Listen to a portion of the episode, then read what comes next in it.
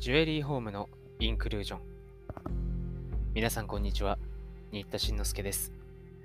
毎週水曜日はジュエリーと文学。毎回ジュエリーにまつわる文学作品をお送りしています。今シーズンは江戸川乱歩灰色の巨人をお送りしています。結構長い長編作品なんですが、まあ少年向けなので比較的読みやすいかなと思います。今日はその第12回目です。それでは早速どうぞ。長靴の女王様。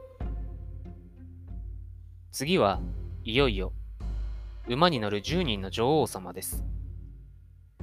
バンドの勇ましい音楽が始まると、楽屋口のカーテンがさっと開いて、馬にまたがった美しい女王様がしずしずと現れてきました。一人、二人、三人、四人。みんな同じ服装です。10人の女王様が10頭の馬にまたがって砂場の周りの馬上をぐるぐると回り始めました。実に美しい景色でした。女王様たちはみんな若い綺麗な女の人で、それが真っ赤な羅車を白い毛皮で縁取った女王様のマントを羽織り、キラキラ光る王冠をかぶっているのです。王冠の金色とマントの赤とが照り生えてその美しさは何とも言えないほどです。女王様たちはマントの下にはやはり赤い羅車に白い太い筋の入ったズボンと黒い長靴を履いていました。長靴には銀色の拍車がついているのです。かぶっている王冠は一人一人形が違っていますけれどみんな金色に輝いて、宝石が散りばめてあるのです。金色はメッキで、宝石はガラス玉なのでしょうが、大テントの天井から下がっている照明のライトに、キラキラ、チカチカと光って、目もまばゆいばかりでした。十頭の馬たちは勇み立って、ひひんひひんといななきながら、濁を踏んで、馬上を三度回りました。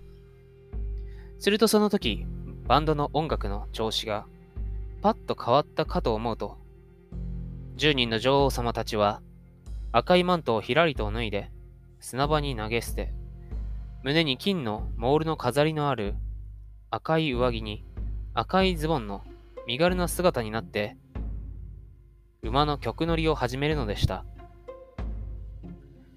真っ赤な服の美しい女王様たちがひらりひらりと、右に左に、走る馬の背中を飛び違いました。それから3頭の馬を並べて走らせ、2人の女王様が両端の馬の上に立ち、真ん中の女王様が2人の肩に乗ってまっすぐに立ち上がり、パッと両手を広げたまま馬上を一回りします。すると3つの王冠が3段になってキラキラ輝き、そこに散りばめた宝石が五色の虹のように見えるのです。小林さん、あれ確かにそうだよ。園井少年が隣の小林団長に囁きました。あれって？ほら、二人の肩の上に乗ってる女王様の宝冠ね。盗まれた虹の宝冠とそっくりなんだ。あんなによく似た宝冠が他にあるはずないよ。え？あれが虹の宝冠だって？そうだよ。もう間違いない。ほら、あれだけが本当の金だよ。本当の宝石だよ。他の宝冠と比べて、まるで光り方が違っているでしょ？うん、そういえばあれだけよく光るね。園井くん、君の思い違いじゃないだろうね。形がそっくりなのかい？うん、間違いない。あれだよ。確かにあれだよ。園井少年は息を弾ませて言い切るのでした。よし。それじゃあ僕、先生に電話をかけてくるからね。君は知らん顔しているんだよ。他の団員にも言っちゃいけない。騒ぎ立てて、相手に気づかれるとまずいからね。いいかい？すぐ帰ってくるからね。小林団長は、そう言い残して、そっと席を立ち、便所へでも行くような顔をして、テントの外へ駆け出しました。そして近くのタバコ屋の電気を電話を借りて明智先生に事の次第を知らせたのです。10人の女王様のショーは20編余りも続きましたが、ありとあらゆる馬の曲乗りを見せた後で、女王様たちが楽屋口へ入ってしまうと、次は空中サーカスの番組でした。大テントの天井のいくつかのブランコが下ろされ、砂場の上には大きな救命網が張り渡されました。小林少年はとっくに見物席に戻っていましたが、空中サーカスの用意が進められている時に、テントの入り口に、明智探偵の姿がちらっと見えました。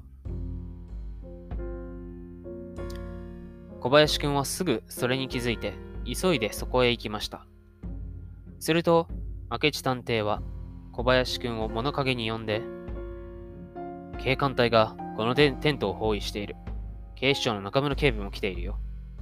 で、その宝冠をかぶった女の子はどこにいるんだねと囁きました。さっき、10人の女王様のショーが済んだばかりです。今は楽屋にいると思います。まだ着替えもしていないかもしれません。小林くんも囁き声で答えました。よし、それじゃあ、僕と中村くんとで楽屋を調べる。君たちも目立たないようにここを出て、テントの外を見張ってくれたまえ。明智はそう言い残して、外に出ると、背広姿の中村警部を手招きして、二人で楽屋へ入っていきました。今回はここまでです。それではまた次回お耳にかかります。